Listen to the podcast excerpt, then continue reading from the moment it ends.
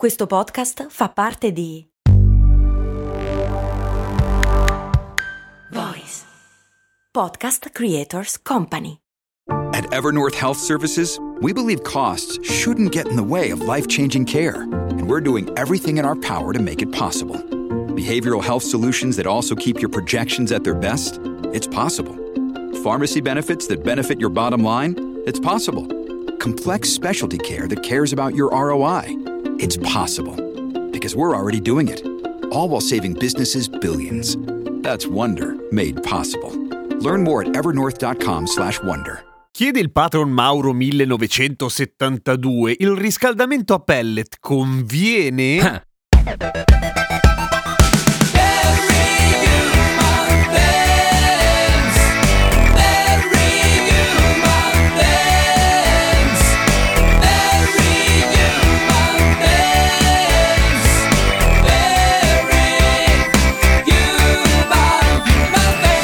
Giampiero Chester e questa è Cose Molto Umane. Il riscaldamento a pellet conviene in che senso? La domanda è ambigua, nel senso che io mi immagino che tu, Mauro, chieda dal punto di vista economico. E dal punto di vista economico, appunto, sni dipende, dipende dal tipo di casa che hai, dal tipo di impianto che hai, ma soprattutto dipende dal costo del pellet. E grazie al cazzo, direi tu. E prego, ti direi io. Perché il problema è che ovviamente varia tantissimo, soprattutto in momenti in cui, come questo, guarda caso, le altre risorse di energia sono super volatili dal punto di vista del prezzo e se cambia il costo del gas, naturalmente cambiano anche tutte le altre perché si abbassano. No, perché le puoi vendere più care naturalmente. Basti pensare ad esempio al diesel, che era considerata la versione economica della benzina fino a tanto tempo fa, tipo, tipo meno dell'anno scorso, una cosa del genere. Adesso costa più della benzina. Oppure il gas per la macchina, che era un affarone ed è diventata una fregatura colossale. Per cui dal punto di vista economico non ti so rispondere. Quello che però è giusto sottolineare per quanto riguarda il pellet e in generale il fuoco di legna per riscaldare è che è una merda. Nel senso è molto bello, molto poetico e anche appunto economico a seconda del tipo di impianto che hai, ma dal punto di vista ambientale è una fucilata in faccia. Ma la legna dal punto di vista della CO2 è neutra perché in fondo butta fuori solamente la CO2 che l'albero ha assorbito in vita. Sì, è vero, ma non è che quando bruci la legna esce solamente CO2, se no i camini boh, avrebbero una funzione molto diversa. È tutto il cazzo di fumo che fa la legna quando la bruci il problemone o neone. O gli IPA che purtroppo non c'entrano con la birra ma stanno per idrocarburi policiclici aromatici che fanno tanto tanto male. A chi? A tutti. Perché sono per esempio molto cancerogeni, molto peggio dal punto di vista dei danni sugli umanini rispetto allo smog delle automobili e già questo non è proprio un dettaglio del cazzo. Nel Regno Unito il fumo di legna oggi e il fumo di legna per il riscaldamento delle case, non di altro, è la più grande fonte di polveri sottili, ma non di poco. Ne produce il triplo rispetto a tutto il traffico automobilistico, perché nel Regno Unito usano tutti il camino, l'8% delle persone, cioè molto molto poche, e questo è un problema. Vabbè, ma questi sono solamente i camini vecchi? No, allora provate a pensare alle stufe a pellet, quelle super fiche, quelle super ecologiche. Beh, producono 750 volte più polvere sottile rispetto a un tir. E questo dato viene fuori da una ricerca del Guardian, non proprio una stronzata. Senza tener conto che ovviamente il fumo di legna, per quanto la stufa sia fica, eccetera, è molto molto probabile che ti pisci anche in casa e quello non fa proprio bene per niente. C'è una sorta di boomerang bizzarro che è accaduto a un certo punto, nel senso che ci siamo accorti che i camini erano incredibilmente poco efficienti. Oddio, l'abbiamo sempre saputo, però a un certo punto c'è stato, come dire, un giro di vite in tutta Europa e non solo per quanto riguarda la legge e l'utilizzo dei camini che ovviamente a seconda delle regioni eccetera non possono essere usati sotto una certa quota e si tendono a favorire moltissimo quelli che sono i camini chiusi, quindi quelli che recuperano anche il calore attraverso ad esempio tubature che vengono distribuite all'interno dell'abitazione. Anche perché il camino oggettivamente, cioè quello vecchio, quello così come lo conosciamo aperto, è ovviamente la cosa più inefficiente del mondo. Quasi tutto il caldo se ne va su per la canna fumaria, naturalmente. Ecco, il fatto che siano stati migliorati di molto i camini e il fatto che siano state migliorate e inventate inventate anche le stufe a pellet, ha dato la falsa illusione che in fondo non era poi tanto male bruciare la legna per riscaldarsi, ma la verità è che è terrificante. È il classico esempio del fatto che siccome è naturale allora non è poi tanto dannoso, è una stronzata epocale. Il riscaldamento a legna in generale è, dal punto di vista degli